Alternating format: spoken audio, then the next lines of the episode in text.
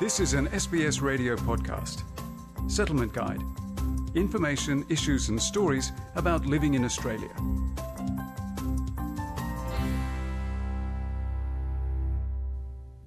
Many people choose to become an Australian citizen.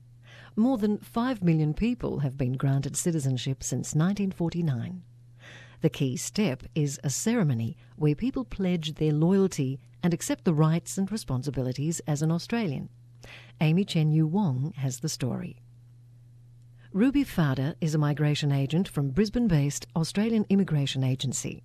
She says the prerequisite to Australian citizenship is ensuring that you are eligible to apply the requirement for migrants is that they become permanent residents first. So even if you're in Australia on few different visas like a student visa or a work visa, it is not considered as a permanent visa. So it has to be a permanent resident first to become citizens. And once they are permanent resident and lived in Australia for four years and been a permanent resident for one year, they will be eligible to become citizens.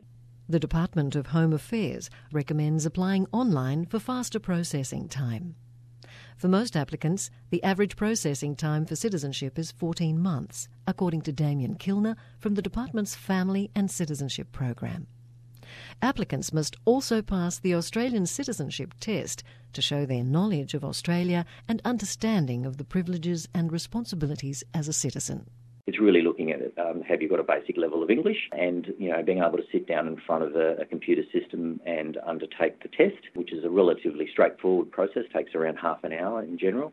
The 20 question multiple choice citizenship test is based on the online booklet Australian Citizenship Our Common Bond, which is an overview of Australia, its democratic beliefs, rights, government, and law people are expected to have a look at uh, those resource materials in preparation, and then they're able to go ahead and sit the test once they uh, feel that they're confident enough to uh, to be able to answer that.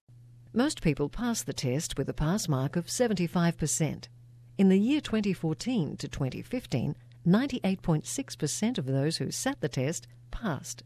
But things could get tougher for aspiring citizens, with the Department of Home Affairs proposing to temporarily ban applicants from sitting the citizenship test after multiple failures.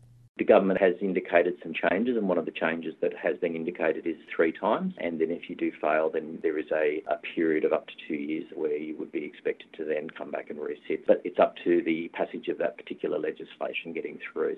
The government is proposing that applicants sit a separate English test to prove that they have a competent level of reading, writing, listening, and speaking, which is equivalent to an IELTS level of 5.0 people aged over 60, children under 16, those with hearing, speech, or sight impairments, and people with physical or mental incapacity are not required to sit the test.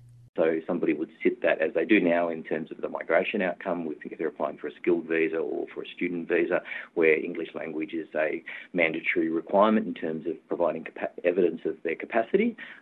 Another major change that could come into effect from this July is the extension of the required period of permanent residence from one to four years, subject to the passage of legislation.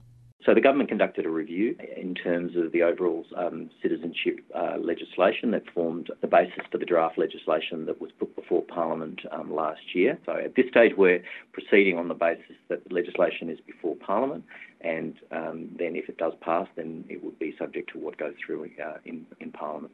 Once the citizenship application is approved, applicants are required by law to attend the citizenship ceremony to make the Australian Citizenship Pledge. There are two versions of the pledge one that mentions God and one without. Taking the pledge is a part of being a commitment as the final step in officially becoming an Australian citizen. So, for the vast majority of people, they are required to undertake the pledge and show that show their loyalty to Australia and accept the responsibilities and privileges of Australian citizenship. It also signals a person's commitment to being on an uh, be an active member of our society as well. About 100,000 people undertake citizenship ceremonies across Australia each year. Most ceremonies are held by city councils, generally lasting between an hour to two hours. Most ceremonies are held by city councils, generally lasting between an hour to two hours.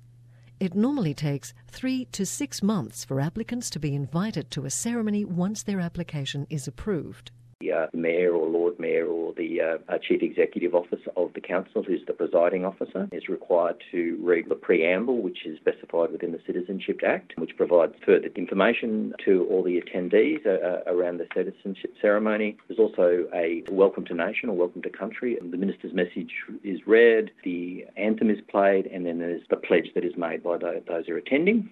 Ruby Fowder studied and worked in regional Queensland before being granted citizenship. I actually had my citizenship ceremony on Australia Day. I wanted to do it on Australia Day on Jan 26th. It was really proud moment. My name being called out, and they give you a certificate saying if you're Australian citizen as of now, you belong to this awesome community. Soon to be citizens need to bring their personal identifications in order to attend the ceremony. What's expected is that when somebody turns up at the ceremony, the uh, council or our staff um, would check the identity of, of, of, the person attending so that we can be satisfied who they are. So the vast majority of people will have a driver's license or their passport with them. Feature prepared by Amy Chen Yu Wong. This was an SBS radio podcast. For more settlement guide stories, visit sbs.com.au slash radio.